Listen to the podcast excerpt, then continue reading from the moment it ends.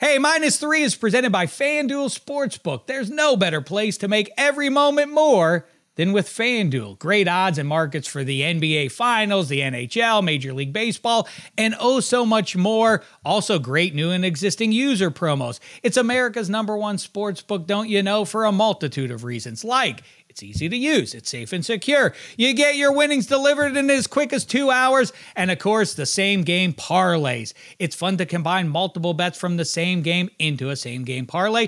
All you have to do is find the most popular ones right when you log in. If you're new, just download the FanDuel Sportsbook app to get started ASAMP. Just make sure you sign up with the promo code minus three so they know we sent you. Now, Eddie Spaghetti, let's light this candle.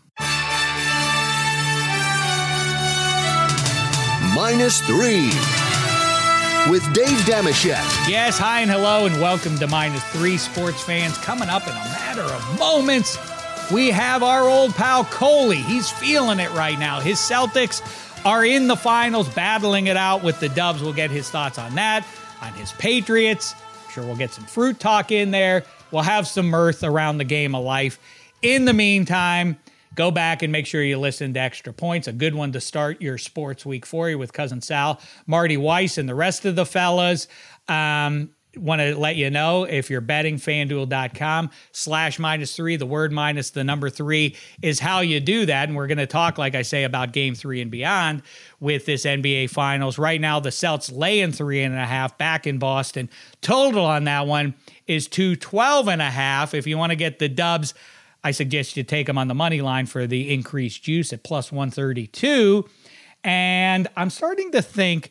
I keep saying Jayson Tatum is the best MVP bet for these finals because I believe the Celts are going to get over the hump. I'm starting to think about Jaylen Brown as the guy who's got to be the X factor if the Celts do end up winning three more games here and getting that uh, Ob- O'Brien trophy. Eddie Spaghetti, what's your bet on this one? By the way, I am going to take the Celts at home here in game three. I do think, like I keep saying, that uh, Boston is going to win another another title in this remarkable century that Boston sports fans are living through right now, whether I like it or not. Well, for NBA fans, I just hope that this game is a little bit closer than the other ones have been. Let's get this one hopefully to a single digit game. I, I mean, if I had to pick a side, I, I, the Celtics showed me a lot. I know the, the game two lost, but I do think in terms of depth and in terms of the uh, interior presence, and you know, if they they aren't hitting shots, there are other ways to win. Whereas I'm not sure if Golden State can win if they aren't hitting their shots. Obviously, the home crowd, so I, I do like uh, the Boston Celtics in this one. And you bring up a good point too at the NBA Finals. I don't think we're going to really know who the Finals MVP is probably till it gets closer to games, you know, four, five, six. That's where uh, really the, the the the award is given out there. But outside of uh, Curry, Tatum, and Brown, you can get some monster odds on anyone else, like Marcus Smart, Al Horford, Draymond Green. You just put a bet on any of those guys, Klay Thompson, you're going to make a really good return on fanduel.com slash minus three. So I'm kind of with you. If you want to throw some a flyer on one of those other guys, I think it's a really smart move.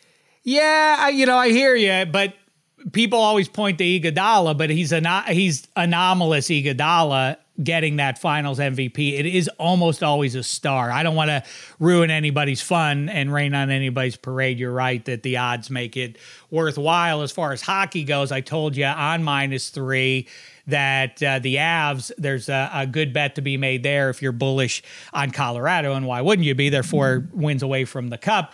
Um, I think you put something on. I hope you got it when I said before they got over on Edmonton in a in a gem of a a closeout game there, the overtime um, in uh, up in Edmonton there. I said Cale Makar and Nate MacKinnon. sprinkle a little something on both those guys to get the Conn Smythe Trophy um, because if Colorado wins, it's almost certainly going to be one of those two guys to get it. Cale Makar. I also said with my pick of the uh, pick of the day, Cale Makar at least three points in that one. He wound up with five, even in a series that included Connor McDavid and a beat up Leon Draisaitl, the greatest Leon in in uh, North American sports history, and MacKinnon and beyond. The star of the series in my opinion, was Cale Makar. Man, I really do think the buzz is starting to get going. I think we're looking at a guy who, if he stays healthy, is going to go down. His name will um, come up when you mention Lidstrom and Bourque and Orr and and Potvin and anybody Fox. else. Yeah.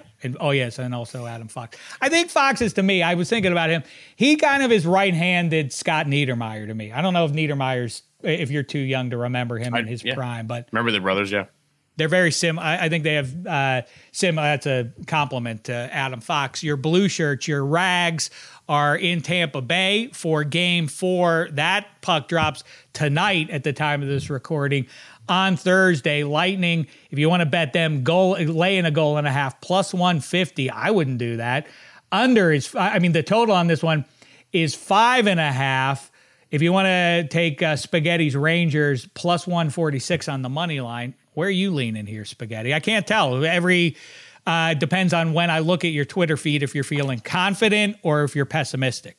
Well, I feel good. Uh, at the time of this recording, uh, uh, Rangers have Ryan Strome skating, and and Gallant is going to play. Barclay Goodrow oh, skating, he is, going to play. And and the other ah. surprising thing too is Sammy Blais, who's back from his torn ACL, also wearing a non-contact jersey in practice. So um, that's another guy they could get back in the mix while Brayden Point's still not playing. Um, you know, on the road, they're getting a goal and a half. I like that. I don't think they're going to lose. If they lose this game, it won't be a blowout loss. Like obviously, the Lightning destroyed them pretty much in all facets in Game Three, and yet they only won by a goal with 40 seconds left. If the Rangers were leading two uh, two goals to nothing in that game, that they were you know outplayed in. So I, I don't. I think that was the best effort you're going to see really from Tampa all series long. The Rangers will not play as poorly. So I, I do like the Rangers getting the goal and a half. But like you know, talking about the Avalanche, part of me is almost like I really just don't want to get to the Stanley Cup Finals if we make it there and then just get steamrolled by this team. Like I, I can't take 2014 all over again. Part of me is like I'd rather just skip the misery of that and just lose this. They ain't because- steamrolling anybody without Kadri out there. I know everybody has their injuries. They're, they're they are really banged up, like any team is that gets to the final.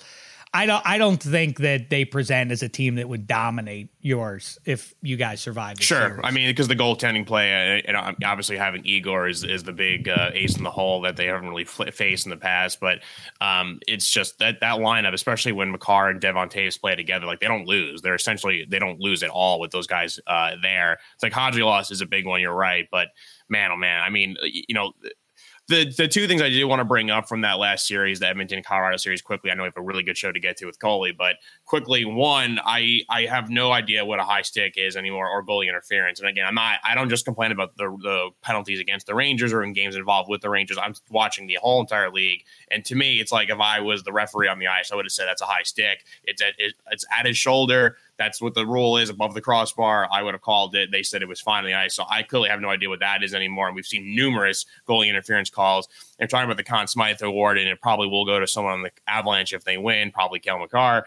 But eh, you know, I was doing this little exercise in my brain. If you took Connor McDavid off the Edmonton Oilers, they're not a playoff team if you took Cale Makar or Nathan MacKinnon or someone off the Avalanche, they're going to be in the playoffs. You could do the, the Rangers. You could take out, you know, uh, Igor, and they're going to be fine with Georgiev. If you want to take out Chris Kreider or Panarin or Mika, they're going to be a playoff team. Now, they may not be as high up in the point standings as these teams are, but if, if you take out McDavid, that team is not very good. And that to me, why I was saying, and I might have floated it once saying bet on him for Conn Smythe because – the importance of him is just so it, it's insurmountable what you would have to overcome not having him in the lineup. Whereas other teams that are there, same thing with I mean, look, the Lightning right here, they they won a series without Brayden Point. They swept the, the the Florida Panthers, so it's like it could be done. That's the team that it cannot be done, and that's why uh, people watching this sport, maybe if you're a casual fan, you have to realize how good of a player he really is, and it's really unfortunate to have Mike Smith as your goalie.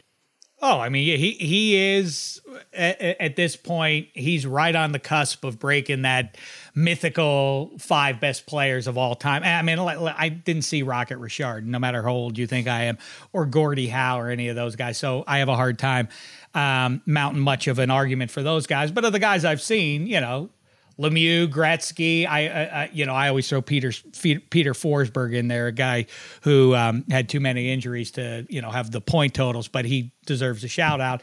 And Sidney Crosby, but um, you know, Connor McDavid's right there. I hear your noise completely about that. He's he is uh, dynamite. And forget, you know, again to make the point I keep making they're 18 skaters. I think it's a little overstated that they're a bum team. I mean, Mike Smith was so bad. Like, Miserable. So many softies. It's just got to be sick if you're an Oilers fan. You got to be sick in your balls that enough, you really could have made the final this year if you had halfway decent goaltending. You know, it really. Um, it's a bummer, but a but a great run and a, a noble and heroic effort from Draisaitl.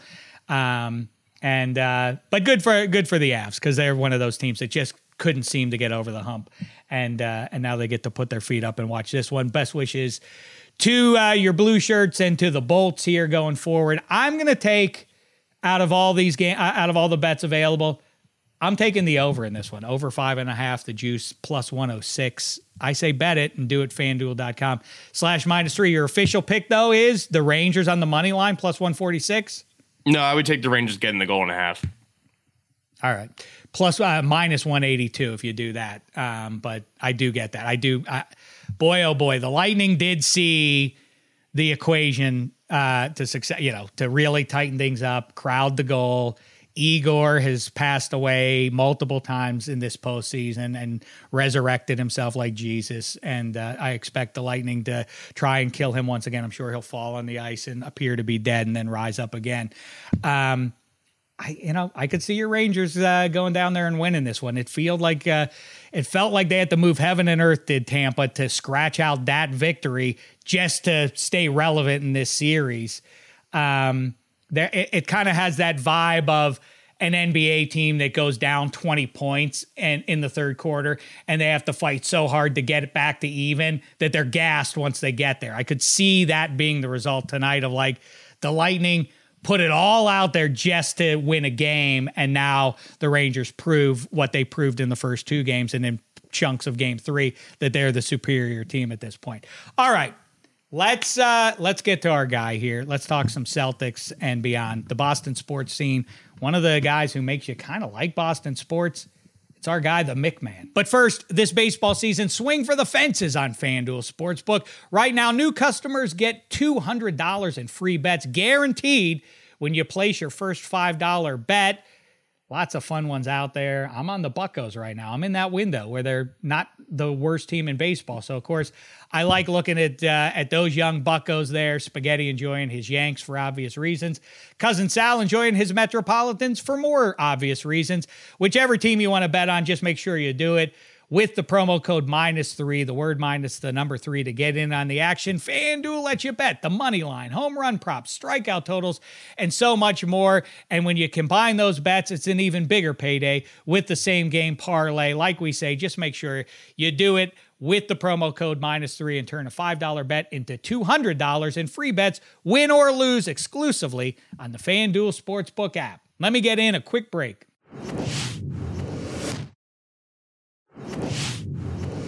What a treat. I try to, believe it or not, I actually do strategize with spaghetti about when we should try to get certain guests. And uh, we like to not just talk with randos, we like to talk with people we know, known entities. You know, I'm a, a pedigree snob after all, and the highest pedigree fellow we know, and uh, one of the great friends of minus three here. He's the McMahon Coley, one of our favorite writers, like we say, one of our favorite guys, and a great time to talk to him right now. While his Celtics are battling for I forget what the name of that trophy is. The O'Brien trophy. Uh, the Larry, O'Brien, the Larry O. The Larry O trophy. Um, here he is, everybody. It's the McMahon himself from Barstool. What's the poop, fella? How are you?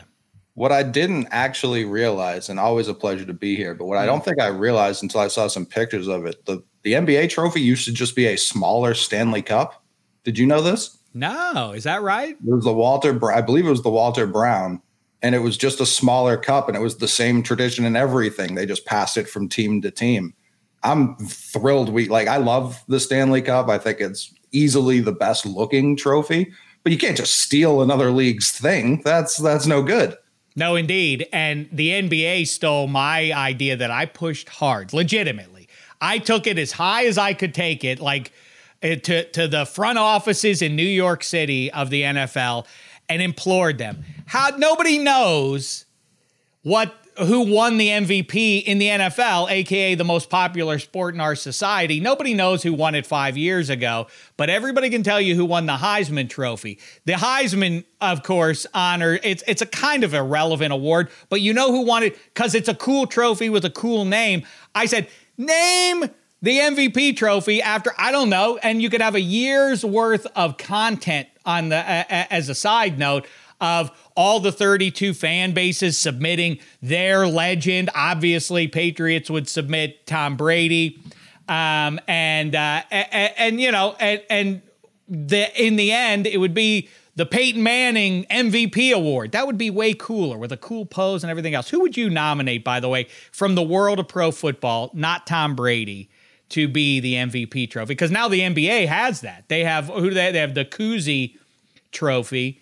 Um, yeah, so, the NBA's the NBA's introduced like seven new trophies in the last two years, so it's getting really hard to keep track of what the NBA is on. I do love this idea for the NFL. I'm trying to think because the more you go back, the more nefarious these players were. exactly. Right, right, right. There's a there one right. That's part of the game is that you can't like Ray Lewis. I've asked a bunch of pro football players this question, and way too many say Ray Lewis. And I say, well, that would be problematic for all of time if you had Ray Lewis as uh, as the MVP trophy. But I get the spirit of where they're coming from. I think it ultimately would land on Peyton Manning. Um, I, I, when I when I like I do a, a a podcast with Arian Foster now, and thinking of like the guys he's always talking about and just guys I've talked to over the years. I think it might be Barry Sanders.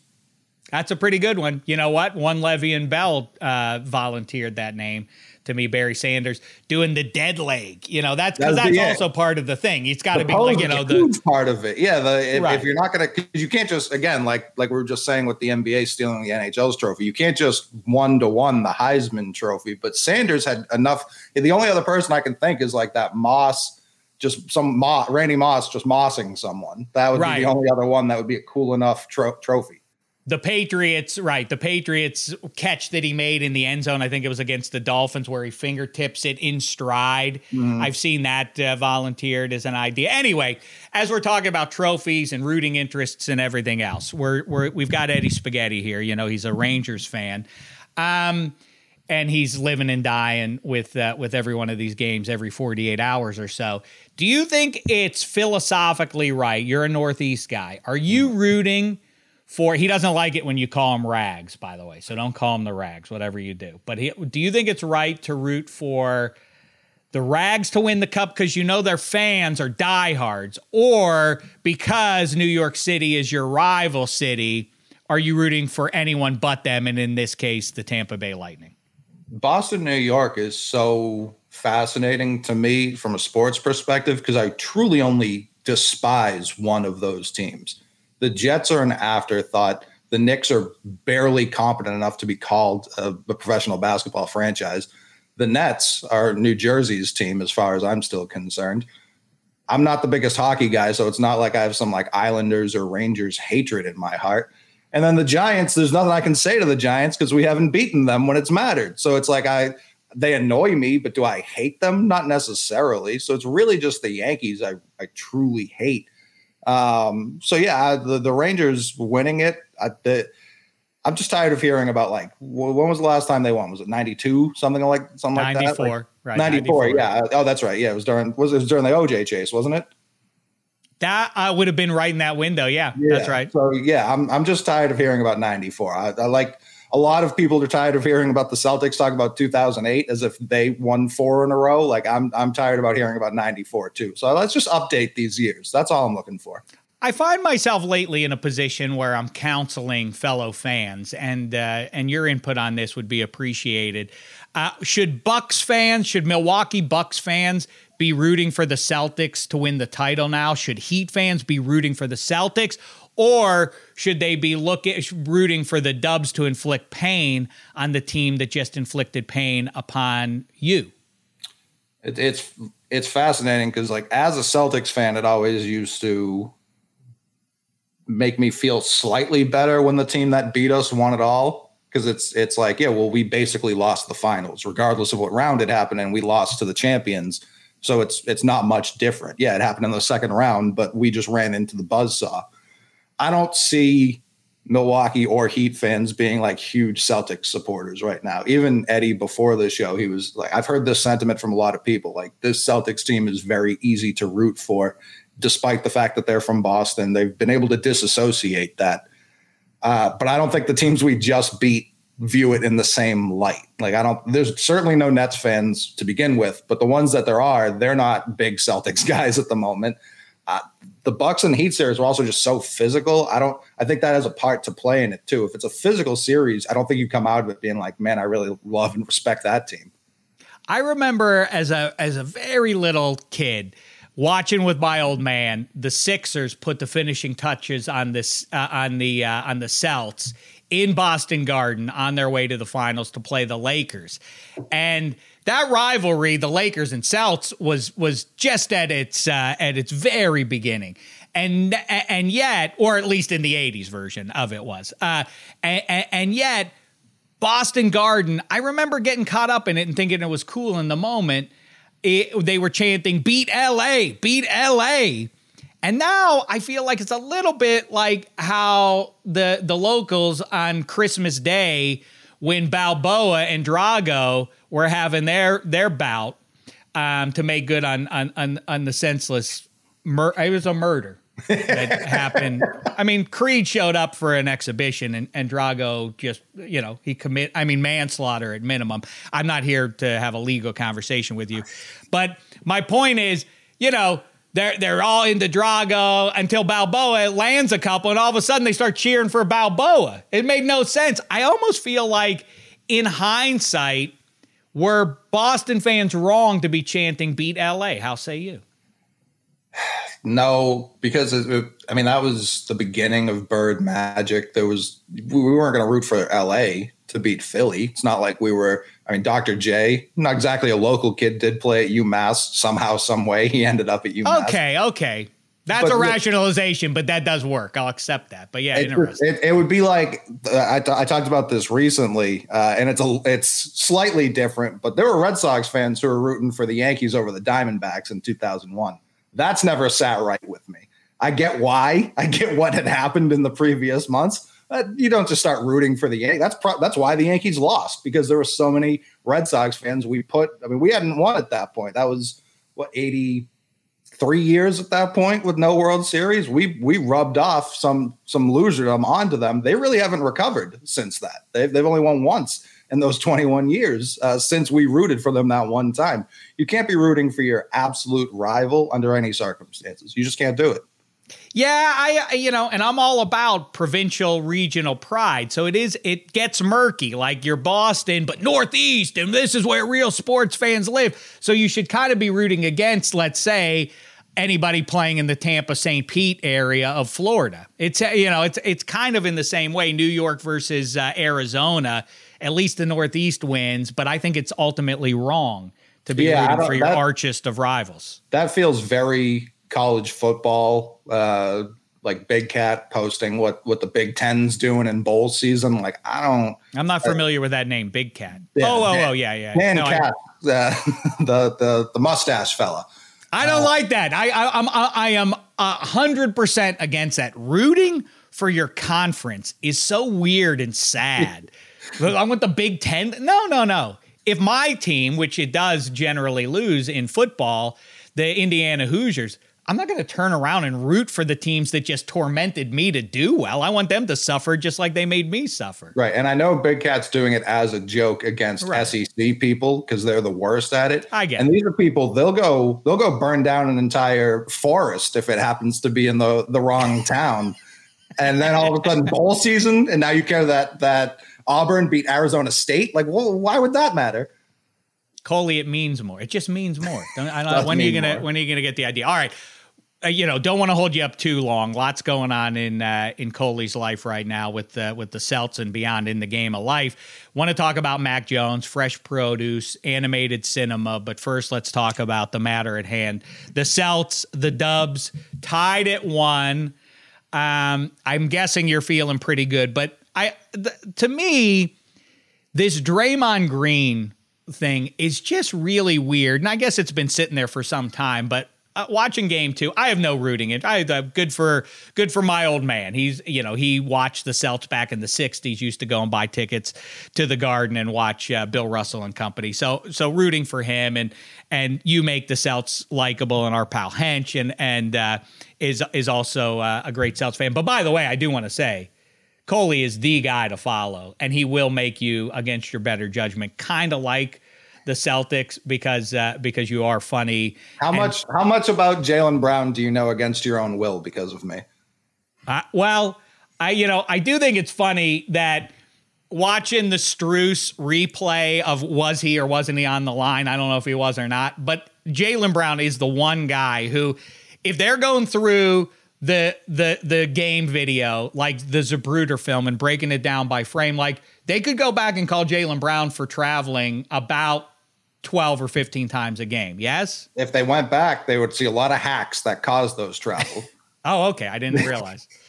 but what do you, I mean, in this, I, for real, what's right here? I, I don't know if you, you can't be biased about this, but, you know, I, I don't have a particular rooting interest in this series, but Draymond Green has a tech and then he falls over purposely Jaylen Brown falls backwards over. And even if you give him the benefit of the doubt, oh, he, he thought that he was going to hit another grown man's body. And, and when it wasn't there, it caused him to collapse on the, the aforementioned Jaylen Brown. But then when he's on the ground, he tries to, he, he kind of like, he puts his foot on a grown man's head. Mm-hmm. Then he tries to pull himself up by Brown's shorts. Then he shoves him in the back, not hard, no, but but but it's a technical foul in any in any situation, except that he's already got a technical, and so the officials know. Well, we can't tee up Draymond for why.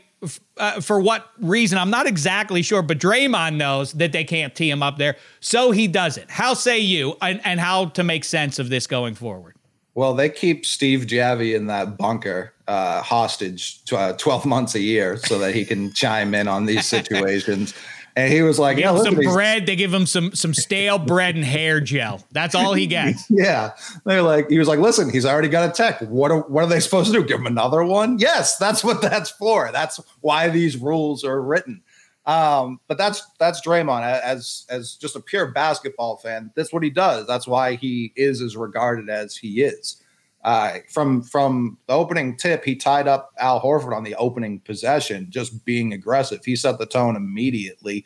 He was playing defensive end during that game. He was running through offensive linemen. He was on the ground half the on top of someone else for half the game. The Draymond play doesn't even bother me as much as the Jordan Poole play, where he just tackled Derrick White, and everyone was saying he was de- guarding his face. You don't guard your face by putting your arms up. Like they, you, you would cover your face. Like it, they stopped a fast break to call a technical foul, and then they reviewed it and said there wasn't even a regular foul. He he he tackled a man. That's a foul. I don't care if you want to call it a tech or not. You just stopped the play. We didn't get any points on the ensuing possession, so you took points off the board for what was an obvious tech in real time. Then when you slow it down in slow motion, you go, eh, was it really that bad? I, I feel like we've talked about this before. I'm okay with replays. Uh, slow motion needs to be banned. Slow motion is not the way in which we view the game. You can see anything in slow motion if you look. It's absolutely it. right. Yeah, but uh, but I mean, then you're it's really getting murky though, because like if you're it the my my problem with the with the review is the length of time it takes. That I mean, you should be able to do it in in almost real time. As much if you watch sports uh, as uh, um, faithfully as we do, you know the correct call after seeing two replays, right? Why yeah. does it take the professionals eight minutes to determine the call? That's why it's so unsatisfying. I think I hear you. If you do frame by frame you can see a wide receiver on the sidelines. The ball moves a little bit. You could theoretically undermine the entire sport doing that. But I think the worst thing is, I, you, you, say you're not a hockey fan, and I know it, but the the uh, Campbell Conference got wrapped up on um, Wednesday night, and so it's an overtime goal. It should be a great moment, but it's like, wait, wait, wait. The goalie is saying it's a high stick, so wait, no celebrating and six minutes later, we're like, so did they move on to the final? Did they finally overcome this uh, this mountain that the, that the Colorado Avalanche couldn't vanquish for years and years? They finally got over, but like, wait, wait, wait, no celebration. It kind of steals from the visceral pleasure, don't you? I mean, that that's kind of should be a consideration for the networks, for the leagues, and otherwise. How say you? Game one of this playoff run for the Celtics. Tatum hits that yeah, ridiculous right. spinning layup over Kyrie, and everyone just has to stop because they have to stare to see if there's 0.1 seconds left on the clock where you can't even get a shot off. The, the Super Bowl, the Patriots come back against the the Falcons. James White scores the game-winning touchdown, and Julian Edelman's yelling at everyone to get back on the sideline and almost swings on. It was Brady or Belichick who was coming over to say, "Yeah, the review's over," and he was just like, "Nope, don't believe you." And it's like, yeah, this is this is ruining a lot of great moments. If if you see something after the fact, yeah, of course you have to finish the game, but you have to stop everything to do that. I don't think so. Who's my guy? I can't think of his name. The lacrosse player, Chris, uh, the wide Hogan. receiver for the Chris Hogan, right? Um, Chris Hogan running off the field after that and celebrating and throwing his helmet off. I in that moment, my only thought was, I can't believe the. I mean, I knew the Patriots were going to score when, obviously, when they won the coin flip, you knew the game was over in overtime. But him throwing his helmet off and running away, I was like, this is going to be an all time moment when he has to put his helmet back on because because they're going to reverse this call. Um, but yeah, that that, that does kind of stink. But all right. So going forward now, you have five games left now back in uh, whatever they call it, not the garden. Um, the uh, how are you feeling now? Am I reading it right that it's despite what Mark Jones, the play-by-play guy, um, keeps saying, he's insisting like he's like, gotta be concerned. The Celts are playing well. They're they're they're one game up, and in the first half they have a lead in uh, in San Francisco, and Mark Jones says things are going well for the Celts, but you got to be concerned because Jayson Tatum hasn't been really scoring yet. Like, no, no. I think this is, I think that's overly pessimistic. The Celtics are up a game and they have the lead, and Tatum hasn't gotten on a roll yet. That should scare Golden State. How say you? Yeah, I agree. And he did get going. Uh, I think he hit like five of seven threes right. last game, something along those lines. Um, but I'd argue he even played a worse game after game one, even though he was scoring more. The ball wasn't moving, and we fall into these ruts. It's it's been for years, and, and it really sticks out this year when we're playing well, where we just play iso ball for absolutely no reason whatsoever, and it's so much easier to defend. Every team in the NBA at the end of a game, at the end of a quarter, at the end of a half it becomes the easiest defense to play because you know there's not going to be any passing. The best player on the other team is just going to dribble until there's three seconds left on the clock and then make his move. I have no idea. Whatever coach, there's going to be more coaching hires this summer whatever coach goes into his, his interviews and just says, yeah, we're, we're not going to do that anymore, he's going to revolutionize the sport and it's going to get a lot of credit. And two for ones, jacking up a, a bad shot so then you can take another bad shot at the end of a quarter or a half. I don't understand any of these things. Uh, so when we when we play iso ball, which happened for pretty much all of game two, yeah, it made it really difficult for us to score. We fell into these problems against Miami when when Jaylen was trying to unclog the offense and drive and just kept turning the ball over. We saw that again game two, not with Jaylen, with everybody. I think coming back home, we'll see the ball move more. Al Horford will get more than than three shots uh, in the game. Uh, Marcus Smart will be more involved. I'm I'm not terribly worried. I, I, feel like game two was kind of Golden State emptying the tank. They they brought mm-hmm. out every trick they have. They have another trick, which is Klay Thompson hitting shots. Uh, but I also don't know if they're that's just going to happen. I'm sure it will happen one game. I don't think it's going to be happening consistently. Uh, when I watch these teams, like the Celtics are the more athletic, they're the bigger team. Like bo- having both of those is a huge advantage. I keep hearing the Celtics won't keep hitting open shots. Like they're NBA players. I assume they will keep hitting open shots if Golden State's rotations continue to be slow. You don't have to worry about Golden State's rotations, though, if you're not passing the ball, which was part of the problem in game two. Ime Udoka, every time we we fuck up like we have in these playoffs, he comes back with this team firing on, on all cylinders. I have no reason but to believe in him at this point. I, I agree with you. And, you know, you can point at Al Horford's performance in game one as anomalous, and that was an all time weirdo performance. I mean, the, the, just couldn't miss. Al Horford uh, at this age, um, but I, am with you completely, and I know that uh, that your guy Jaylen Brown is the number two in in Boston, but it feels to me like with Klay Thompson, and you could see this coming a mile away. This is what I said in advance, so I have to self validate uh, in advance of the series. It was like Klay Thompson is not Klay Thompson of three or four years ago. So you know the Celts are going to really make Steph Curry work. And then that means Poole and Wiggins have to salvage things for the Dubs. And at this point, three more times out of five games. You betting on that to happen versus the Celts coming through and continuing to hit shots? I just, uh, you know, as much as you can read – you know, Marcus Smart and, and, guys like that. I have more confidence in those guys than I do in Wiggins and Poole. How say you? I get it sounds like you agree with me.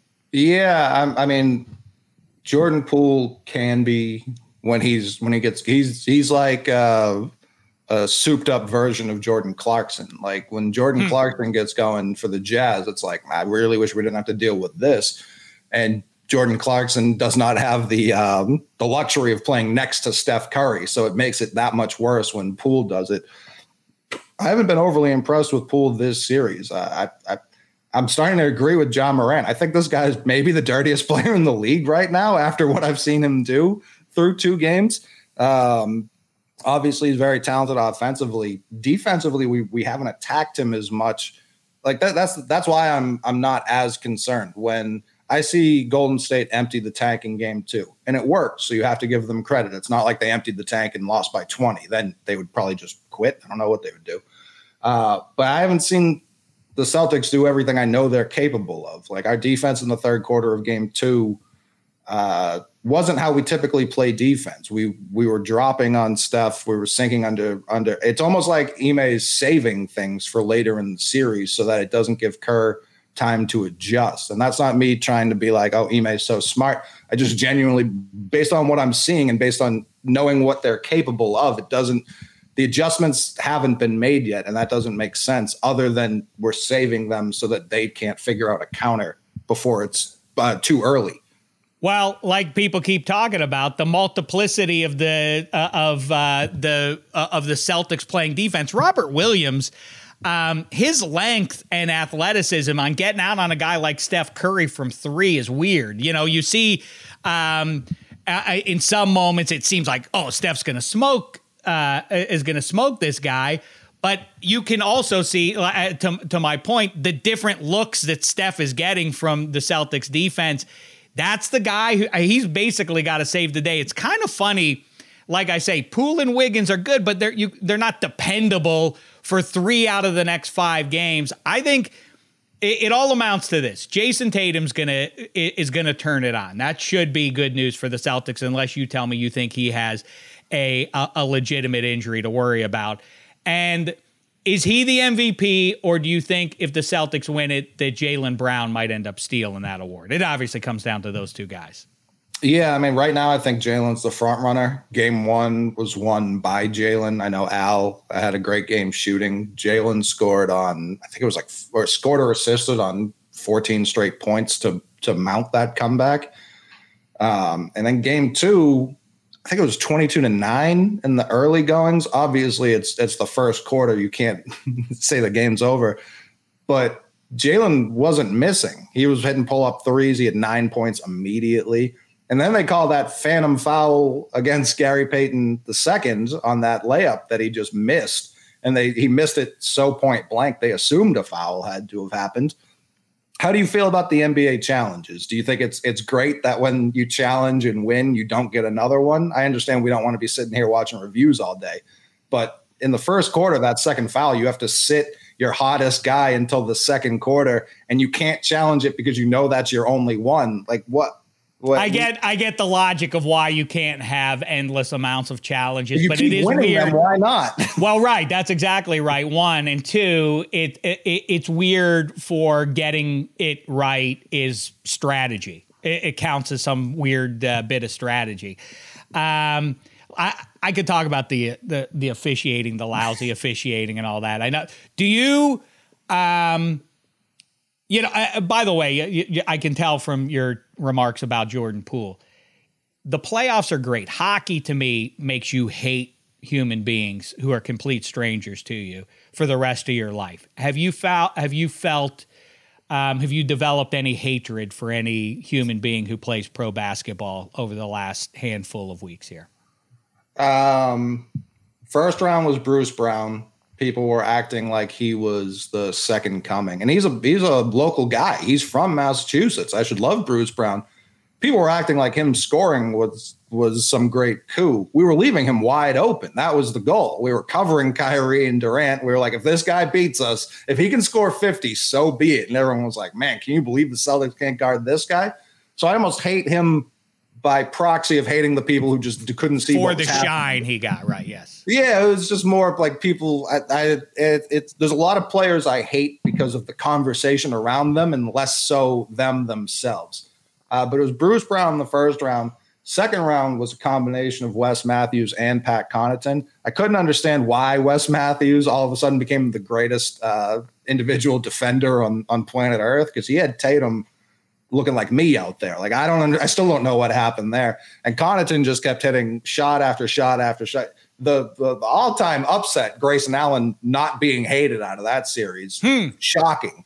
Um, and then the Heat series, the Heat are weird because I kind of just hate the entire organization um, as as uh, as a concept. Uh, Pat Riley in Boston alone is enough to hate them. Um, and then just their whole team. Jimmy Butler, I don't find particularly likable. That goes back to draft night for Jaylen Brown when Celtics fans booed him because he wasn't traded for Jimmy Butler to pair with Isaiah Thomas. It's almost as if Danny Ainge knew what he was doing. Uh, Jimmy Butler's on his third team since that day. Um, so, yeah, that wouldn't have worked out particularly well. Uh, Bam, I like a lot as a player. I don't understand why he has zero. Like when Karl-Anthony Towns gets roasted for being soft in the post, I don't understand why that doesn't translate quite to Bam, who was getting shut down by everyone who's smaller than him. Um, and Max Strus going 0 for 15 and then hitting all of these clutch threes, didn't care for that. And Kyle Lowry, I've I've, I've never liked. Uh, so him him making a mockery, uh, him making a mockery of the sport out there, just flailing around. Uh, I didn't care for that one bit, Jack. But uh, you know, glass half full. He makes uh, he makes regular people feel like, wait, if that slob can make it in pro basketball, I got a shot too. I mean, that, a man of that carriage should not be out there playing point guard in the NBA. It was it, remarkable, really. It's tough. They, every report I've seen coming out of Miami since the playoffs ended is like, if he doesn't lose weight, Riley's not going to be happy. And it's like, well, Riley just signed him to this albatross contract. I don't really know what he's supposed to do, but he can't cut him. Like, what is he going to do? Is he going to? Uh, I don't know anyone who's demanding to acquire Kyle Lowry at this stage of his career. I don't. I don't know what they're going to do about that. They, they already gave him the money. They're going to make. He's going to work out harder now at the end of his career. That doesn't seem like a thing that's going to happen. Maybe we should. You know what? I, have I've said this about the '85 Bears. We need to update that reference. Like, hey, that our defense. It's always to impugn a defense. Like, hey, that defense ain't exactly the '85 Bears. There have been other dominant defenses since then, and the kids are sort sort of getting lost by that historical reference. Maybe the albatross isn't heavy enough. Maybe going forward, it should be you got a real Kyle Lowry around your neck. You know, because that would be heavy, right? We're were the 85 Bears the best defense of the 80s? Like the Giants weren't any slouch on in that decade either. Well, it, it's my favorite talking point, even though, or maybe because it upsets Bears fans so much. And I lived in Chicago for all the 90s and Jordan's greatness and all of that. Um, I, I sincerely believe that the 85 Bears, who got smoked on Monday Night Football in the sweltering heat of Miami by Danny Marino would have gotten smoked once again by Danny Marino on the fast track uh, uh, of the Superdome with the same collection of players. That was the, the the kryptonite for what the 85 Bears do, which was a gimmicky kind of a thing that goes back to Jerry Glanville, believe it or not, in the in the late 70s with uh, with the Atlanta Falcons. But either way, um, the the way to defeat that was a quick trigger passer who could who would who could get the ball and quickly throw the ball. That's how you would vanquish the 85 Bears. Eason, you're saying Eason couldn't do that? Dieter Brock couldn't do it in the NFC title game. Yeah, I think I think if uh, Champagne Tony hadn't somehow upset Danny Marino and company down in the Orange Bowl in the AFC title game, it's one of the more pivotal upsets in pro football in the Super Bowl era. If you go back and, and pick that apart, and how it would have just completely undermined this this heralded Chicago Bears team. Well, they were very good. I, don't mean to knock them too much. Anyhow, speaking of men of a certain carriage who don't look exactly right doing what they're doing in a, on the professional uh, sports field, Mac Jones. How you feeling about? I'm well, he's bosomy and he's hippie and everything. By the way, Mac Jones, he doesn't seem like a Mac. How say you? He's he's a McCorkle. He's, he's a McCorkle. A Why doesn't he go with that? You listen. You got the juice to to make that so. Just just make it make a whole media campaign out of Mac Jones. That name don't work for you, man. McCorkle Jones. That's something we can get behind is I don't even think McCorkle's even his first name. If I remember, no, it's his middle name. I mean, right. Mike Jones, which is kind of the most, uh, which is kind of perfect for how vanilla he is. Mike Jones, there he is, everybody, our QB. But McCorkle Jones, now that's got that, has got some cachet. McCorkle has uh, uh, like he w- he wouldn't have went to Alabama if he went by. That's an Arkansas. And that's his ceiling. Like he mm-hmm. wouldn't have gotten drafted True. as McCorkle. That was he made the right call Hmm. McCorkle is is tough. I hope that's a fa- that's going to be a family last name, right? There's there's no other explanation for how that becomes a human's middle He's name. come through clean on the other side. He was getting votes for rookie of the year. He's in the big leagues now. He can be McCorkle Jones or anything else. He, what he really looks like is a Seth. If if there were justice being served, he would be Seth.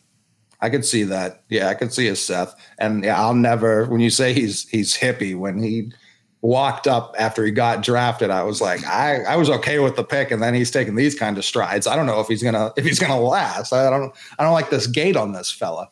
Uh, I feel well. Listen, that's I, I, fear as a Steelers fan, and I, but I really believe this could happen. How say you to this? Steelers, Chiefs, Patriots could all finish in last place in their divisions. we still have the Jets. I'm not handing them anything. Zach Wilson. I think they, I have. I, am starting to think the Jets might be good. It all has to do with Zach Wilson at this uh, point. Yeah, if he's halfway decent, they should be pretty good. I've been hearing that for so long. I've, I like I like Robert Saleh. I like what they've done on the defense. I think their draft was a little overrated. When you listen to people talk about the draft before the draft, they broke several cardinal sins from these these draft pundits layout. They took a running back very high for the second year in a row. They traded up to get a guy there. They were the only team to have Jermaine Johnson the second in their top 10. And that's being heralded as, as some great steal. The whole rest of the league passed on this guy, but because the Jets of all teams traded up to get him, all of a sudden that's now some great pick. That doesn't make any sense. I do like their first two picks a lot. I like that they went corner. I like that they went receiver. Those were smart picks. The the running back may work, but if if I'm to listen to all this draft talk before the draft, that was a bad pick according to the draft community. But because again, the Jets did it, it's now a good pick. That doesn't add up at all. Uh, so yeah, until the Jets are better than us, I'm not exactly going to hand it to them. And for, as far as the Chiefs go, I'm not going to pick Andy Reid and Pat uh, Pat Mahomes behind Derek Carr and and Josh McDaniels of all people. That's not what I'm about to do. Yeah, they got Davante Adams back. Everyone keeps talking about their Fresno State connection. I don't remember seeing Fresno State hoisting up the crystal ball at the end of, of the college football year. I don't know why we're just banking on it that. It is very weird that the I, I think it's cool that they're pals from way back and they committed to play together at this level and they both have turned out to be pretty good at this level and everything else. I do think references to the numbers that they put up at Fresno State are kind of irrelevant here. Right. Yeah, like Davante Adams for sure the best wide receiver in football Derek Carr for sure not the best quarterback in football. So I don't know why he downgraded. Davante Adams downgraded. He got his payday. He got his new home. I'm happy for him as a human being. In terms of football, I'm not ready to hand them the AFC West. And the like the Chargers, the Chargers. That's the team. That's the done, team but they've done this for 20 years, Shek. They this is what they do. I, until they do it, I can't hand it to them. Ah, the Bungles went to the Super Bowl. the, the sure. world's upside down. The, sure. the, the idea was... that they could, they're, they'll. I think they're going to be really good finally. And then, by the way, be. yeah, they're so loaded. I don't know how they how they couldn't be. I am worried not legitimately, but I do think if I were a Patriots fan, I would be kind of worried about where this is all going. Uh, the pencil guy is now going to be your offensive coordinator. Oh. Is weird. Belichick's son has way too much uh, has mu- way too much sway, and I just don't think Mac Jones. I think Mac Jones is fine. It's kind of like a goalie in in hockey, I guess. It's kind of like I, I've been swayed at this point with like I'd love to have a guy, a superstar goalie who steals games, but more than anything, just don't blow the game. Just don't give up soft goals. I feel like that's what Mac Jones is. He's nice and steady, but I mean, the idea that that guy over the next decade, I think a lot of people got swept up in because he had the flying Elvis on the side of his hat. Like they just replaced Tom Brady Jr. Don't you see? He's he's the second coming of Brady. I don't necessarily buy that. Yeah, second, they called him that because he was unathletic. Like that was all it was. Right, like he's right. not a great athlete. He can't throw it that far. Yeah, it's Brady 2.0. Like I like Mac Jones. I do think he is capable of winning a Super Bowl, but I also am of the mindset that quarterback has become the most overrated position in professional sports. Hmm. We act like these guys are rocket scientists who are also brain surgeons. And then you've got McVay out there. How many? I was thinking about this before coming on uh, because I know our conversations go everywhere. Was Matt Stafford consistently a top 10 quarterback over over in public perception was he consistently a top 10 quarterback or was he more in that 10 to 15 range like we we agreed he had talent but if you were to sit there year after year and actually map out the top 10 guys he'd be really battling for that 10th spot it wasn't a guarantee that he was consistently in that top 10 the rams because of their system because sean mcvay is a very good coach knew hey i just need a marginal a, a, a- not marginal, but a big enough bump from Goff to this guy. I don't need a top three guy necessarily. I don't even think you'd look back last year at the regular season and say Stafford was a lock for one of the top three, maybe four or five quarterbacks in all of football. So it, this idea that you need one of the top guys, it's it's everything else. And I think that's what you saw the Patriots. We've made marginal upgrades at receiver over the last two years. Brady's last year and Newton's only year that receiving corps was terrible. It's much better right now. I love our running back room. I love our offensive line anchored by first round pick Cole Strange. I like everything about the team except for the coaching room. And it's weird to say with Belichick. It's very weird to say. I'm uneasy. I don't like change. As as much as I think McDaniels is an overrated play caller, I don't like going into the second year of a rookie quarterback and having this much change. It's a lot. Matt Patricia.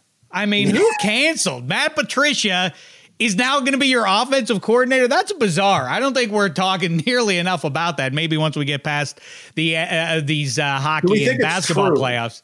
This is what I'm grasping on. Do we think it's true? Do we think Belichick's like, you know what? Let I'm gonna fuck with everybody and just say that this is happening, and then come regular season, it's not even gonna be close to what people are talking about. today. Yeah, it's it's hard to because the Patriots, by all rights, like Mac, they they did make the playoffs, and you thought at one point or at multiple points during the football season last year, it's like Belichick's done it again. He took one year one away. in December. We had a bye in December, and then we blew that. I just I don't know how yeah, I don't know how I would feel. I mean, listen, I'd be nice and warm with all the trophies that I got in the millennium, but going forward, I, I might be nervous about where exactly this is headed. It does feel like a celebrity who has too much power. It's uh, like Bill Belichick. Nobody's told him no for way too long, and now he's uh, like, "Yep, Matt Patricia is now the offensive coordinator." Like, what the? Hell? What are you doing, man? You you you you you gone daft, you old man. I thought Patricia was brought back to replace Ernie Adams, who was the guy in the back room who uh, famously drew up, called the Malcolm Butler pick in practice earlier that week. I thought that's what Patricia was best suited for. Be in the back, just watch nothing but tape on us and our opponents. Tell us what you see. Calling calling balls and strikes uh, mid game. I don't know how I feel about that. Obviously, we saw uh, what happened in Detroit didn't go over too well. I don't know how much blame he deserves for that. No one else has been able to crack the Detroit Lions nut either. So I don't know if I completely blame him for that. But the reports from all the players out of Detroit didn't make it seem like he was helping any. So it's Yeah, he seemed like a creep. They all see think that as long as we just act exactly like Belichick acted, Yeah. this will work, and it never works. the It- only it- guy who it did work for, and he didn't exact uh, act exactly like Belichick, was Brian Flores, who now is an open suit with the NFL. So it's it's uh, the the coaching tree keeps not looking. He's in Pittsburgh now. That's right. That's which right. I think It's- you'll enjoy a lot because Brian Flores knows what he's doing. I don't want to. People don't need to hear me say it again, but I will say it to you very quickly, as quickly as uh, I can say anything. The number nines at quarterback in the 21st century confuse the issue. QB wins are a thing. People get, I think, analytics people, and I and I like analytics, have kind of warped our perception of empirical fact and they go against like ah small sample size in the playoffs. The entire point of every sport is who wins the trophy at the end of it. And and to marginalize who does best in those situations of course clutch isn't a thing. Nobody or very few people ever elevate statistically in the playoffs. The point is to maintain your level of greatness in the playoffs. Drew Brees didn't do that. Matthew Stafford didn't. You know, to, to your point, he's anomalous where where QB wins because generally speaking, if you have one of like you say. I wouldn't go top 10, but if you have one of the top six or, or eight in the 21st century QBs, you're going to be in the mix for the playoffs perennially. The Lions are the anomaly to that equation, but it doesn't discount the fact that, of course, the guys that play.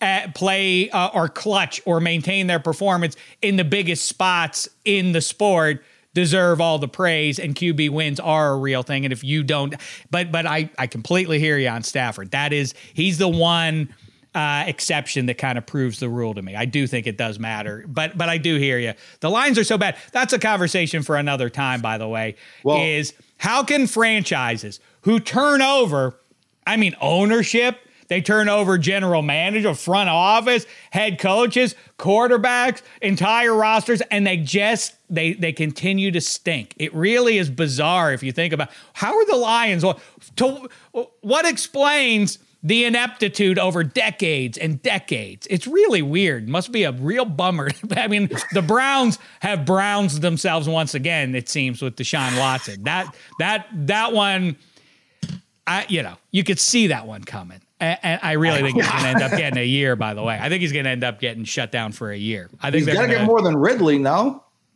yeah, I think I think I, I think he's got. I, I mean, or at least as much. I mean, it's just a bad look. That's what people will say. Calvin Ridley look. sprinkled a little something to make the games more exciting. This guy, twenty four uh, accusations against him. He gets less. I I don't see it going that way. Um, It's not great. Well, it's it's it's weird because the Browns, I would argue, up until this most recent move, have built as perfectly as as I think you can without. I think too many teams in these positions, like the Lions, they they build it backwards. They build quarterback first, and the Browns famously passed on Deshaun Watson the first time. They passed on a lot of guys to get Myles Garrett, to get anchors on both sides of the ball. And they they completed the whole roster except for quarterback. And then they got Baker, looked like he could be the guy. It's turned out not to be the guy. he for- could have been the guy though. You wait and see. You watch. I think he winds up in Carolina. I think he'll be fine. I don't think he's the aforementioned top half dozen or eight QBs in the league, but he was good enough. That Right, the I agree. Middle he's class of good enough. QBs is is pretty healthy in pro football now. I think ba- I, that that is going to be one of. It's an ugly story, but it's going to be super funny watching the back and forth between the Cleveland Browns and Baker Mayfield over these next couple of months. When that fi- when when that suspension gets handed down and they have to tuck tail and go to Bake like would you give it a go for us one last time, Bake? I mean, and, and in most cases, the leverage that teams have over players is like, if you say no, that's going to be a bad look for you. Like, who else? What other team's going to want you if you don't have the pass? It, there's no other franchise. The, the other 31 teams are not going to be like, yeah, Bake, you really should have played there. They're going to be like, completely get it, man. They screwed you. Um, and What it's going to be delightful to watch. And if he puts the helmet on, shame the devil. He should. Yeah, he he can't. absolutely not. He can't. What like I understand uh reason for some optimism behind Davis Mills, but why not Houston for Baker? I think that makes sense too. He has said that's that Baker has suddenly improbably become a become a guy I root for, but the it, but early on in this thing when he's like I'm not going back to the Browns when he said oh the Texans are beneath me basically said that much like all right who do you think you are Baker Yeah. I, I you know really where I could see, depending on how things go for Mac Jones, what Belichick and the great offensive mind that is Matt Patricia, depending on what they decide uh, about Mac Jones, I would not be stunned if they entered that uh, entered the sweepstakes for Bake. I could say it seems like a thing that well they wouldn't do that because they already have their guy. When does Belichick do anything that you expect him to do? I could absolutely see them making a play for Bake. He seems like uh, he seems like uh, Belichick's kind of guy. I understand what you're saying, but I do think Mac ticks enough boxes where Belichick's completely content with him. Hmm. I think he doesn't turn the ball over. He he's comfortable calling the offense. He I mean he was calling he was teaching Bill O'Brien Alabama's offense when he left. That kind of stuff matters to and Belichick he it's not that he loves distractions. He'll take on someone who will get a media circuit. We had Tebow playing H back sure. for us. Like Belichick's not. He brought Haynesworth in. Like he. he oh, Joe Cinco, right? You're, yeah, you're he, right. He cares about people who can play. I think if he just genuinely looked at the tape from Baker, he'd be like, no. I mean, we played him in New England last year. I was at the game. I think it was forty-eight to six was the final. Like I don't think he's as just like just the football player. I don't think he's like all in on Baker Mayfield. But when we talk about do I feel nervous about the Patriots? Do I feel nervous about the Celtics? All this. There's a team we already talked about, and it's something that I know you you think brings great shame to the city of Boston. There's a team we already talked about that that has me feeling more confident these days. It is the aforementioned uh, Colorado Avalanche. The last time they won a cup sparked uh, uh, two decades of dominance in the great city, the actual city of champions, Dameshek we've got a UMass guy. Find your own nickname. City of Champions is a, is a title that was awarded by Pittsburghers. Come up with your own thing. Uh, Green Bay is title town. You can't just take some. It's not a moving award. The, Steel, the the Pittsburgh, the city of champions is the city of champions because it anointed itself that. Just like the Cowboys gave themselves America's team. That's jive. Obviously, the Cowboys are not America's team at large. We're the city of champions. We earned it, by the way. Come up with your own dumb name. And by the way, I I the the funny bipolar that that that basically pivots on the turn from one century to this one that we're in now. Um, the swing in from from the most pathetic fans to the fans who have been the most successful over the last 20 plus years now are in Boston, but one of the all-time disgraces that I will never let Boston fans forget. Raymond Bourque. he wears he wears your he wears your sweater. He does one of the great moves of all time he takes off the number seven and gives it to Phil Esposito and mm-hmm. wears 77 for the rest of his career. That was cool.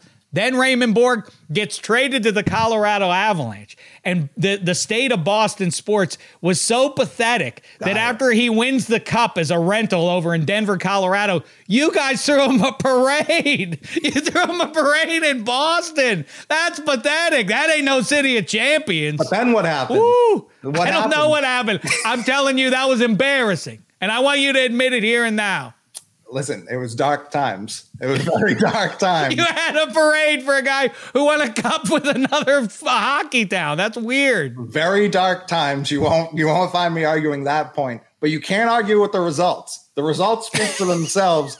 Every team looked themselves in the mirror and said, "We got to be better than this. We can't be celebrating Avalanche championships in our own I goddamn see. city." And they listen. The it started with Tom and then the Red Sox got in on it. The Celtics and the Bruins have only chipped in one apiece. I'm looking for that to change. Um, but you can't argue with with what it ignited, the hunger that it ignited in, in this town. And, and right now, led by uh, Cale Makar, White Iverson, uh, UMass's own, uh, another Mass. We might throw him another parade if the Avalanche win. It might co- it might conflict with the Celtics parade, but I'm fine with it. They can hop on. Like we can have the Stanley Cup and the Larry O'Brien on the same float. I listen. Color me skeptical. I like your your attempt to bend that shameful deed into something that galvanized this uh, this quarter century of success for Boston sports. Man, I could go on with you forever here. I want to. I really did. I have in front of me here because I know you've been doing some great. No, you have some. Well, some I know, I know, but uh, let, let's. I want you to focus in. You got to listen.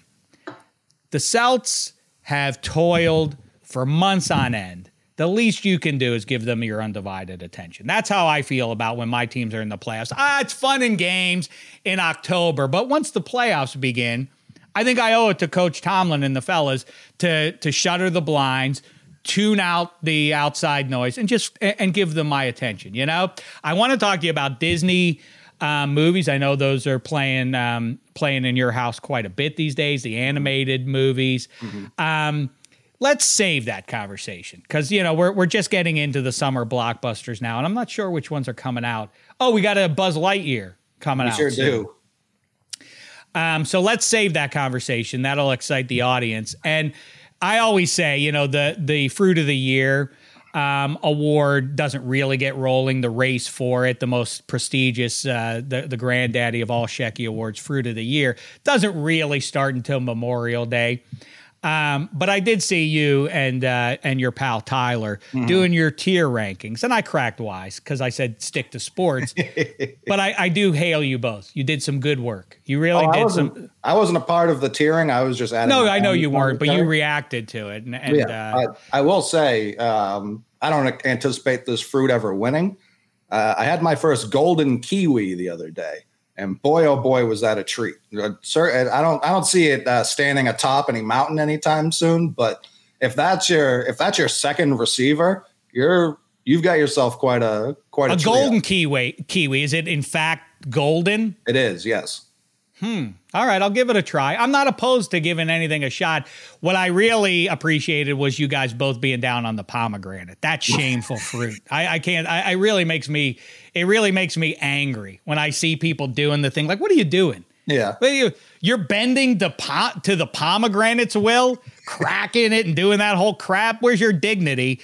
Um, how, how I've been thinking about this a lot recently, and obviously the pineapple is one of the all-time greats. It really is. Well, it, it, it, won. It, there was a time, believe it or not, a lot of people, you know, uh, Shecky historians can uh, can affirm the veracity of this. There was a time in this century you almost retired the, fruit, the award. The fruit of the year almost was retired because of the pineapple's dominance, and then here came my old pal, the apple. Oh, all the varietals. We can debate those uh, till the cows come home. But there was a real moment there where the apples took a backseat to the pine apple. Mm-hmm. And uh, yeah, thank, thankfully the apple came along and, and saved the day like the cavalry. But yes, but continue with your point. I'm sorry. My, my thought is I always try and go back to the beginning. How hungry was the first guy who was staring at a pineapple and said, I bet there's something in there. Because it's the most unassuming. When you look at a pineapple, pineapple, it, it has its own defense mechanism. It's prickly. It doesn't really look, it looks like a rock of some sort. That right. first guy who we owe him a great uh, thank you as, as a society. But man, was that boy starving to think that had some, that and the coconut. Anyone who first cracked those open to think there was food inside had right. to have been on their last their last breath. Right. It it makes one aspirational. Right. Yeah. You, if you if you want the easy payoff, then the grape is for you. But but right, if you if you stick with it, there's a lesson to be learned there, you know, for for the human being, and, and uh, you know, digging in a little bit. I hear you completely on that one. Um, you know, but then there are other ones that betray you with your diligence. Like I say, the pomegranate is a for instance. Shame on you. All that work for that. The weird one to me is the coconut. You really had to work hard to get to what the coconut has to offer. And it ain't that big a payoff. Now, I like a coconut. I like a yeah. coconut cream pie. I like a coconut donut. Um, but, and I like the shavings of the coconut. But the coconut, you know what though? The coconut won fruit of the year, I think it was three years ago, because of its delicious nectar. Mm-hmm. Now, milk, I don't know if it's properly milk, but just uh, my wife started to hand them to me, and I'm like, what the hell is this? What exotic uh, beverage is this? She's like, it's just a coconut with a straw stuck in it. That nectar, not a lot in there, but oh boy, is it delicious. Um, yeah, so, so, um, bullish on uh, on the, I'm with you completely on the pineapple, but I, I always hail I, I, like to think about like the oyster is a crazy one too, mm-hmm. um, who cracked that thing, and and then once you like the pineapple, at least you had the visual payoff. You crack that pineapple, like, oh my god, look at what's inside of here. Look at that golden. Look at that. Look, look at the look at the reward we get. It's beautiful to look at once you get inside of it. When you crack the oyster and you see what's inside of it, you still eat it. You still you still go through with it. Oh no, At that no. point, It at just filled. It just filled with sea boogers. Wow, I am hungry. What? Who? Why would you ingest that after seeing what's in it? I also like to think about the scenario when man first realized that cooking the cow made it way more delicious. That was it. Was it like you know what is the thing about accident or mistakes or the I forget the cliche about uh, you know where where good things come from. But uh, did the cow like was it standing too close to a campfire? And it well I don't think there were campfires because I think by definition if you were living you camped and that's how you slept at night. But you had a nice fire going. Did a cow like die and fall into the fire and they're like oh my god the cow like wait wait wait. He smells delicious. Yeah, you guys. How long are we keeping this on there? We want a little pink. We want a little brown. How are we doing this? what was the the best of all is wine. Who? What the hell happened with wine? We're like, we like these grapes. Oh, look, squeeze out. You can make juice out of them, as it turns out. What happened? When did they discover? Like, wait a second.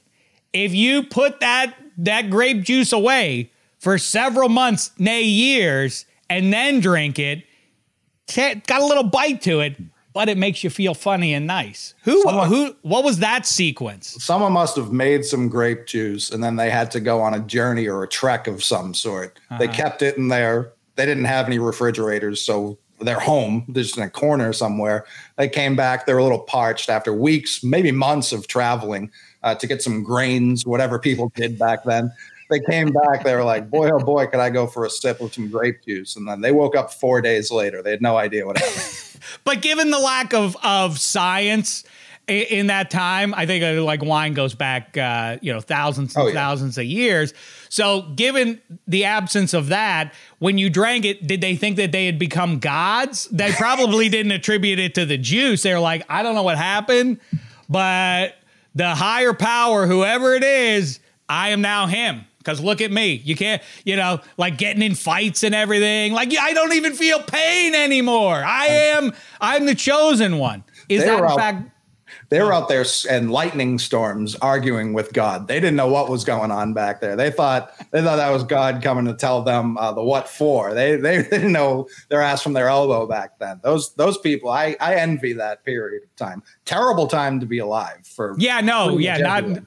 I agree with that completely. There, there. I don't see a lot of benefits. Like people say, what was better in the past than it is now? Like college basketball was better like 20 years ago, but I, but pining for like 300 years or any time before that, there, there, there is nothing that was so worthwhile back then that would ever make me want to go back to that time. It does make me think a theological question. I don't know if you're the right guy to go to with this, but maybe you are. Is it possible that maybe that the whole start of the religion was was Jesus got drunk and he thought like, "Oh, I am the higher power." I mean, he was. If it wasn't him, he got his audience pretty hammered when he was he was uh, Maybe that was it. many goblets of wine. So yeah, I, it definitely played a factor in, in at least public perception, let alone uh, what he was believing. The precursor to roofing. Hmm. All right. Listen, so much to think about. Uh, what a journey. And we didn't even get into the animated movies. Uh, listen, we're rooting for you. I'm rooting for my old man. And uh, like I say, we had a conversation with cousin Sal on extra points. He says it's hard to divine Celtics fans or or uh, Rags fans who's easier to root against right now. I feel like you kind of make the Celtics easy to root for. I, I I can't encourage it strongly enough. Follow along with Coley on social media. He will make you against your better judgment. Kind of root for his plucky Celtics as they try to complete uh, complete the title. Would this where does this rank for you? Would this rank for you in 21st century titles? It might be one. I mean, I feel like they're your favorite team. Is that right? The the Celtics. Celtics are, yeah, and the Red Sox are two. So I, I can't call them one. 08 was so big for me. I was I was at the clincher with my father, very last row, backs against the wall, stood for the entire game. even up 30 in the fourth, I was like, ah, they could hit a couple shots here. So let's, I was nervous until the final whistle. Uh, 04 was, was as close to a religious experience as I think I'll have. Uh, the Patriots had already won two. Yeah, they had won two. So we had, we sounds right. Felt winning, but with the Red Sox, it was, I don't know, everyone likes to dub this a Patriots town everyone over the age of 45 is not a Patriots fan. Uh, so I can't, I cannot give the people of this uh, area uh, like the Patriots will ever be number one. It's a Red Sox. This is Red Sox. So when 04 happened, that's when the change really felt like it was happening. Um, but this one would probably be two or three. I was actually thinking, would like, would I have preferred the Patriots to go 19 and 0 or that Falcons come back? because I don't care what you say. You can be 19 0 all you want. If you lose 35 to 3 to the Falcons, that's a black mark. You can't have that on your on your franchise forever. So would I rather have that huh. comeback? That comeback's as iconic as it gets. Is that more iconic than say what is it? The 72 Dolphins went undefeated. Is that the team? Uh, Mercury right. Morris pops a bottle every year.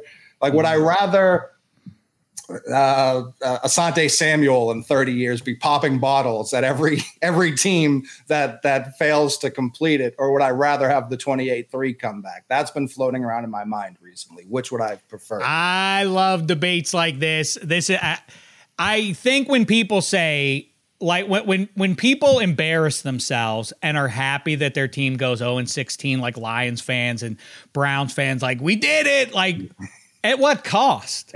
I mean that, that that's going to last forever. You understand? You you didn't win a game. You didn't win a you didn't win a game for goodness sakes. Um, I yeah, that's a that's a good one. I think you got it, but that would, uh, and I do remember I was I was in the stadium for the Falcons and Patriots game, and I do remember who was it? Robert Alford picked off Brady yep. and is running down the sidelines, and Brady diving in vain to get Alford as he ran for the touchdown. And in that moment, you felt like, wow, the Patriots aren't going to lose. They're going to get smoked right. by the Atlanta Falcons. They're going to, I mean, they're going to not lose. They, and I, it's funny because I remember it didn't really hit home for me how bad it could get. Well, I've had the experience a couple times with the Steelers in the Super Bowl. Super Bowl 30 against the Cowboys. Michael Irvin catches a touchdown pass and then gets called for OPI, which reverses it, but it would have made the game 21 to 3. And I remember feeling like, oh sweet Jesus, what have I what what have I wished for? Now now we're here and we're gonna get we're, we're gonna get embarrassed like the Bills. And against the Packers in Super Bowl 45, when it was, I think it was also 21 to 3 or something like that. And I remember feeling in that moment like, this is a stink that I will never wash off. On the right. big stage, one thing to lose, to get shamed, but I still think you want 19 and 0. That's that stands for all of time. You would be there would be no question it would rise above anything else with deflate gate and video gate and all that stuff. It would be like can't argue with that. They went undefeated. They ran the table. I think that's I think that one sticks with I bet you if you ask Brady that one bothers him more. For yeah, I would imagine so. However, 28-3 also came on the heels of the four-game suspension from Deflate. Yeah, right, right, right. the only reason Matt Ryan won that fraudulent MVP over Brady. So that's where it adds an, it's not going to be remembered historically as part of that game's narrative, but I'll never forget it. And I think it adds a little bit of like 19 and 0 of course stands test of time. Other teams have had comebacks you just can't be as uh, you can't be among the ranks of the Giants and the Cowboys and your Steelers. You can't be because we are new money. We're new money right success for the Patriots. You can't start being in the old boys club. You can't be one of these blue buds if you get demolished by the Atlanta Falcons. Of like if it were if it were the Cowboys who did that or if it were the 49ers, sure, it's still not great. But the right. fact that it's the Falcons, that you can't have that. So I think the way in which it happened, the team in which it happened against. I think that's what makes it a debate. Matt Ryan in his right. number two, which he chose on purpose. that's right. Yeah, that's also embarrassing. Last thing for you, because it's a fun story to me. I asked Matt Ryan why you, you could have chosen any number from one all the way up to 19. why did you choose the number two on purpose? And he said, because my favorite uh, guy growing up was Tim Couch. Which I think is great because how many human beings can rightly say that they ended up being better than their idol? Right. And that you can't lose to a guy whose favorite guy was Tim Couch. That's another reason why that Falcons loss would have been devastating. Number That- two, yeah. I, I hear you. I, let me pray on that some more before I give you a final answer. Put it in pencil for now. Uh, but in the meantime, also, best wishes to your Celts. And, uh, come, you know, you got a nice brain. Come up with a better name. City of Champions. That's beneath you. You Well, just said you started out with saying you can't take somebody else's trophy, and now you are trying to take our nominal trophy. We're the City of Champions. I don't know what you want to call yourself. Winningstown. I don't. I, that's not my business. That's up to you. Champsville. Uh, well, it's interesting. Brockton has long boasted uh, as themselves the city of champions due to all the boxers that have come out of there. That's right. So it's not even the own city of champions in our own state. I've heard that crap too. I don't care for that. That's a nobody. Nobody considers boxing. One last thing, because you did bring up the Steelers and you brought up Tomlin. I'm shocked you think that him, of all people who've never finished below 500, could be uh, a fourth place team.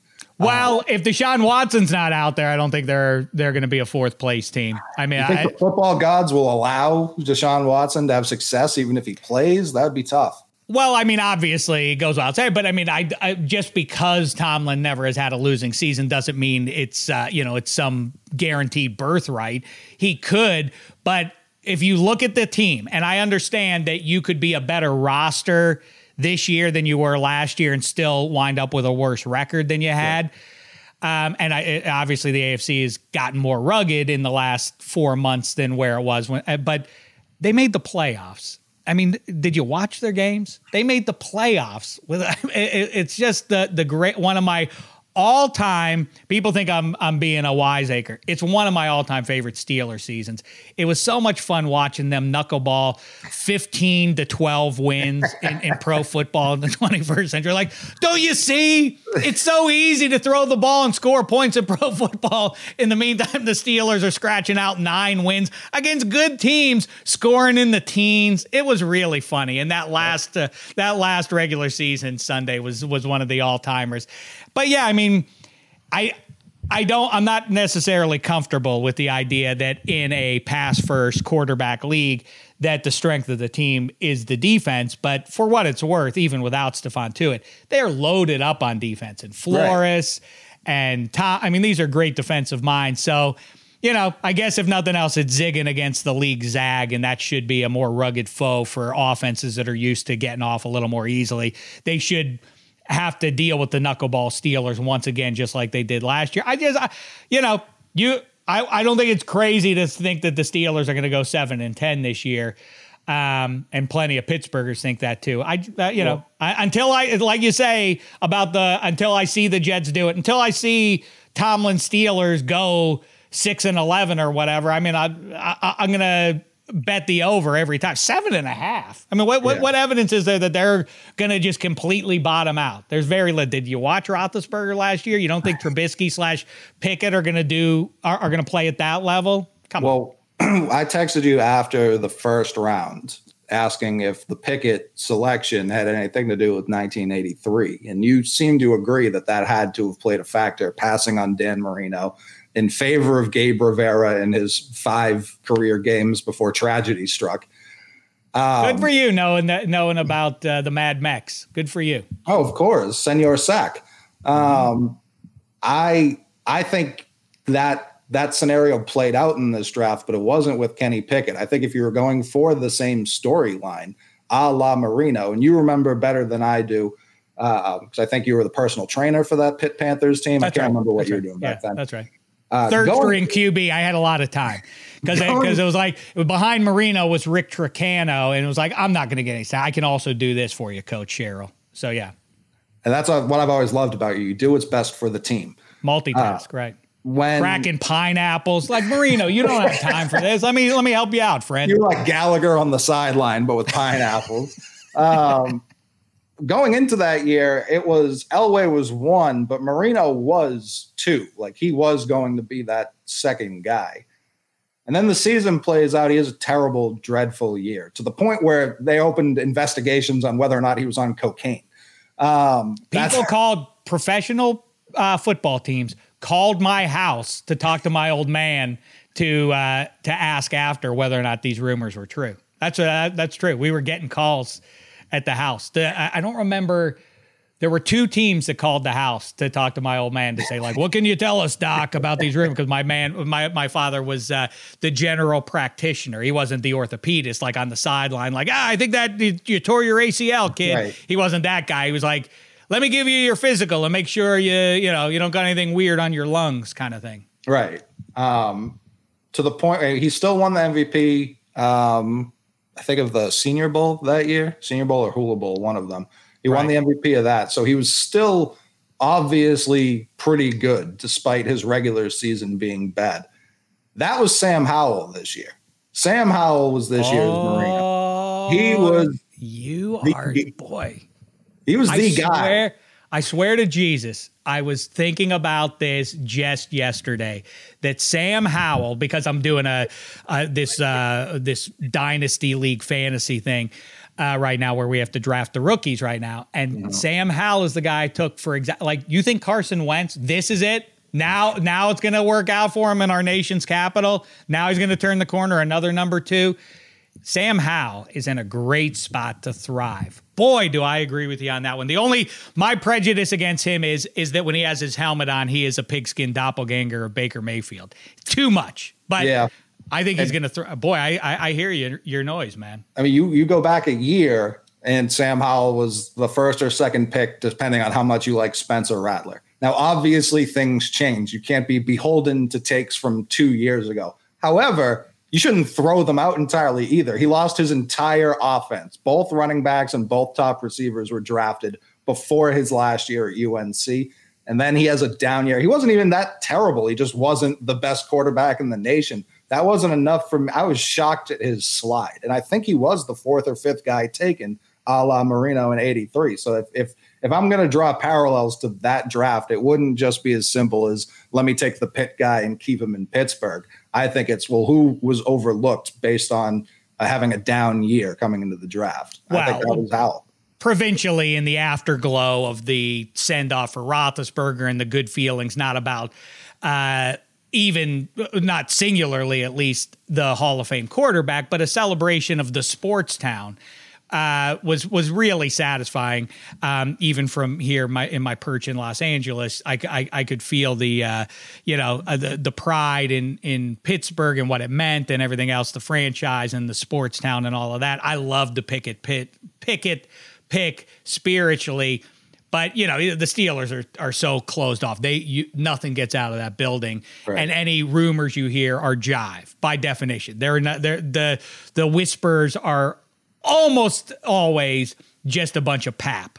Um, but I do think they liked Howell, and I wouldn't have been surprised if Pickett or for whatever reason didn't work out if they had figured out a way to trade back at the end of the first round to, to get Sam Howell. But either way, I hear your noise completely on that, and yeah, I do think that the Rooneys are based on my remarks uh, about provincial pride are aware of the Marino of of, of um, uh, you know that Dan want Dan Rooney wanted Marino and it didn't work out. I think it, it was kind of uh, a, a cross generational make good on Right. it. I just don't. I think it puts a lot of pressure on the kid, but Tremendous. You have to be Dan Marino. right, just do that. He's also 41 years old though, or whatever. And people keep talking about his small hands and how old he is. Like, does it make a difference if he played for a decade? He'll be 35. Is that is that Right. too old to play pro football? I don't think so. Anyway, listen. Uh, you're getting too old listening to me flap my gums. What a time is always. What a journey. Yeah, you're right. You're right. Um, Spaghetti gets upset though when when I get sucked into Steelers conversation. It's not hard to do for No. me. Um, but anyway, listen. Like I say, Muzzle Tov, it's a great achievement that you got through the East. You earned it. Yes, Khris Middleton was out, but like my favorite football coach, John Harbaugh, always says, no one's going to feel bad for you. So there's no reason to, to lick your wounds. Everybody has injuries, and nobody is, if you get over the hump, no one's going to remember. Like, here's what Bucks fans are doing right now. Like, yeah, but everybody knows that, uh, like I am with the Penguins. Like, if Sidney Crosby doesn't get hurt, they move on in the in in the first round. Like nobody cares, and there will not, no one will remember that except your fan base. No one's going to look back. So no reason to uh, to feel any feeling pangs of guilt or otherwise. Enjoy it. These are the good times to have your team in the in the big spot there. Hope you get over the hump and uh, let's catch up in summertime, shall we? And let's have a good movie conversation. Oh, I'm I'm always ready for that. You know that. Always thank you for having me on. It's a blast to see your beautiful mug smiling back at I me. I know my And, uh, hair, my my haircuts that I've been giving myself for two years now are getting worse, not better. Maybe I just don't got the gift. I don't know. Sorry you had to endure that. It's not Yeah. for everyone. No, I'm starting to look like that congressman who cleaned his gun last week. You know, like that, got that weird, very short on this. Like, it ain't right. Um, but anyhow, all right, there he goes, everybody. The great Man. Track him down on Barstool, one of the great writers out there. There he goes, Eddie Spaghetti. Another uh, legendary performance. I really do think. Uh, see, that's why I get that you want the the, the shiny new object to, to talk to, but I, I like old dependable. It's like it's why I say life is about you need new experiences, new adventures to keep things uh, exciting, but also like uh, like Cheers. You know, like you want to go where everybody knows your name. I like that vibe. I like talking to an old pal like uh, Coley there. Yeah, the McMahon's one of the best conversationalists you could have, and, and he wasn't kidding when he, you know, he he's the only other person that can understand what uh, what we go through with the long podcast. He's had some three four hour podcast marathons himself, and he could really get into anything. And I love that he did bring up some some fruit. And I did want to bring up a new fruit that I had while I was in Hawaii. I totally forgot to, to bring this up to you, but a um a banana apple. I believe that's the correct way to say. it. So it's just a banana. The it's hell mi- kind of witchcraft's going on on those islands? it's a miniature banana, um, uh, three fourths the size of a regular size banana. It looks exactly the same, although they do say the riper it gets, it does get like a pink hue inside of it. And you bite into it, it's the same consistency as a banana. You think it's going to taste like a banana, and then you swallow it, and it tastes exactly like you had a bite of an apple. It was absolutely insane. Weird. I don't know Yeah. if I like it. I'm intrigued at minimum. I thought when you said a banana apple, it would be like a banana with like a, it would look like a pregnant banana. It's like a banana, but it has a pregnant belly kind of a thing going. Yeah, either uh, yeah, I was expecting something to look way different, like a pink skin but a banana, or maybe like a yellow a yellow looking apple. But no, it looked like just a little bit smaller uh, banana, but the the sweetness was way different than a regular tasting banana. Hmm. Like I say, witchcraft. Color me intrigued. Um, all right, listen, we've covered it all and then some. We'll be back in mere hours with a, another Boston sports fan. His name is Kevin Hench.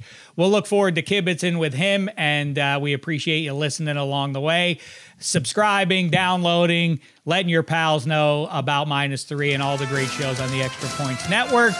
Um, and until what, 48 hours from now when we're joined by Hench, thanks so much, sports fans. It's been a thin slice of heaven.